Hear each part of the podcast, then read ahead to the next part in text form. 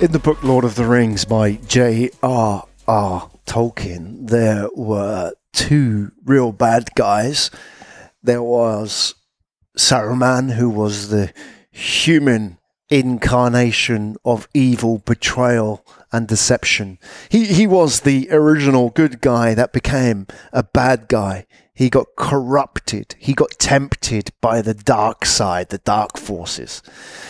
And then there was the formless, the evil, the true emanator of the dark forces, Sauron, who was the eye that existed in Mount Doom or Barad-dûr or wherever it was in his world. And he was the one, the all seeing, omnipotent, and yet had no form and no presence.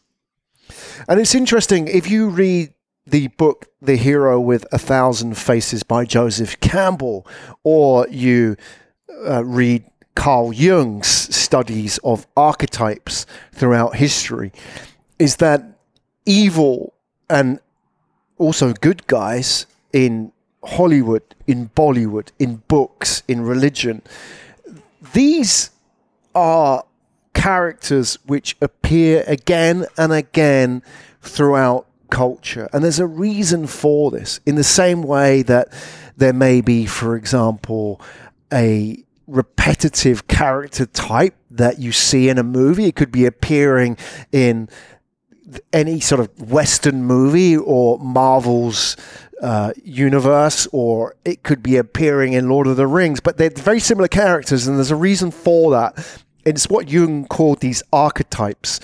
And the interesting thing is that these archetypes are real in our definitions. And if you go back to, for example, in the Bible, you had the human character who uh, betrayed the good guy, and that would have been uh, Judas or Pontius Pilate, for example, who was a human being who betrayed the, the, the hero in return for money and greed and gain.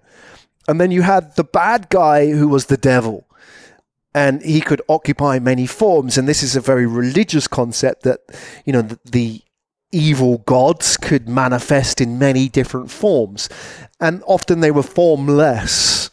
They were more a feeling and they would manifest in, you know, into animals or humans or storms or, you know, tempestuous waves, for example, to thwart the hero in their journey.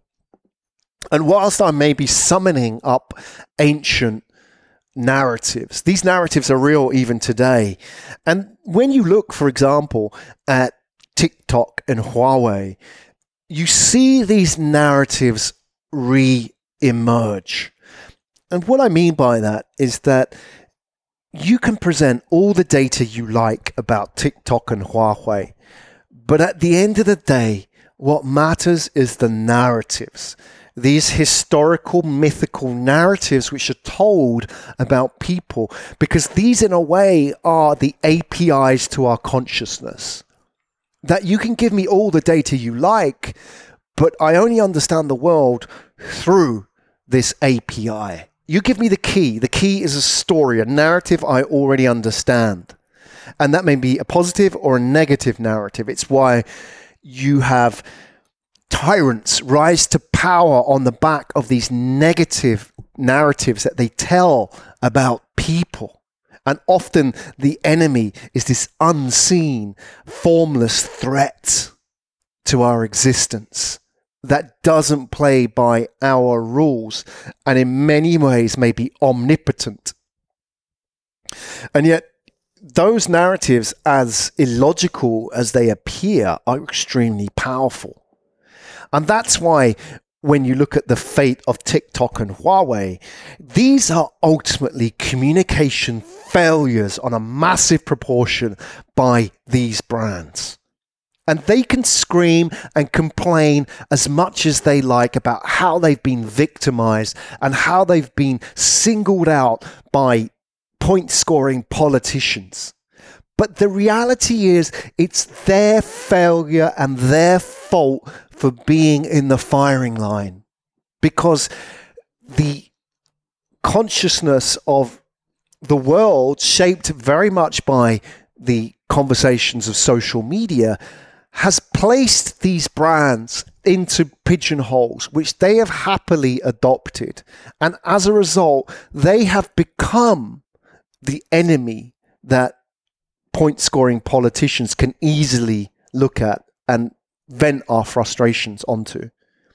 So there is nothing more scary than an evil that is formless, omnipotent, and in many ways unseeable you think about all the horror movies or monster movies or thrillers. These are the worst and the scariest kinds of enemies. They're not human. The human enemy is in many ways a lot more understandable. Saruman in Lord of the Rings was far less scary than Sauron, and in fact, Saruman received his comeuppance. And even if you think about many of the narratives you see in popular hero movies, it's this dark, formless enemy, which in many ways is the unknown.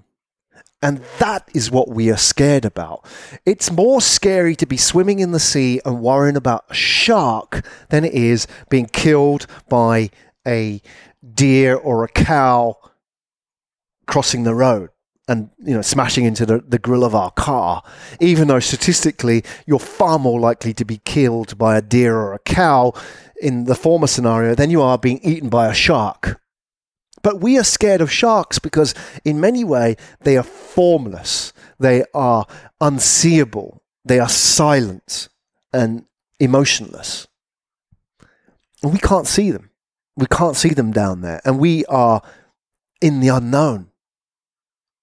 And so, when politicians single out TikTok and Huawei, the reason is it's because TikTok and Huawei will happily sit behind the PR wall and play that game of being unknown and formless. You know, who is the founder of TikTok? Who is the founder of Huawei? If we don't know that answer, then we have a problem that this and these companies have a lot of power and data about us. Now, that's not new. Amazon, Microsoft, name your big IT company, trillion dollar IT brand, they have all that kind of data about us. But Jeff Bezos, he's human being, so we trust him, right? But he probably holds just as much data about us, and maybe the US government has just as much data about us through that than TikTok has about all the kids that are dancing on it and the data accessible apparently by you uh, Chinese government. It's all the same, but the point is is that the narratives are different. And TikTok's and Huawei's similarly failing is that they haven't humanized their brands. They have elected to remain silent and formless. And there's nothing scarier than a silent and formless foe. Now, if we were to do this correctly, what TikTok and Huawei needs to do is humanize their brands. They need to help us understand who they are and who their founders are. If they were to do one thing to change their outcome, it would be to identify the founder of the TikTok, ByteDance, and the founder of Huawei, or even though he may not be alive, the chairman, and put them out there in the public consciousness and humanize them. That will take a lot of heat off these brands. Now they won't be this formless, omnipotent enemy that we don't understand, are scared of. Now they become human, and in many respects, we relate to them. When we start telling stories about the other, the other becomes like us. In the same way that they're telling the stories of the black slaves that were imported to the cotton plantations of America, that those stories, not the data, those stories helped us empathize with their plight and create the energy for change. And similarly, TikTok and Huawei can do the same. By humanizing their people, they no longer become the other. They become just like us. And it's not, and the, sorry, the excuse often often used to hide behind is that this is not what Chinese brands do. But that's a lie.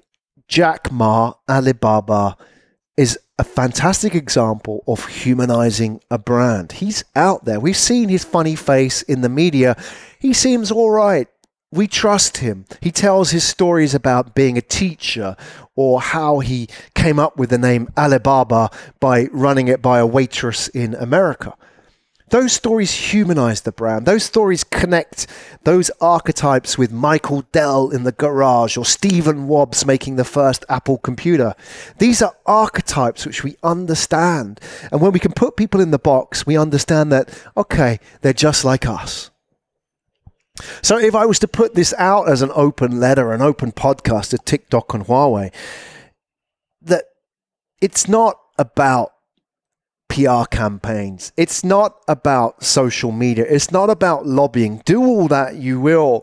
But ultimately, it's about humanizing your brands. Identify who the people are and put them out in public and start telling their story, and your fortunes will change.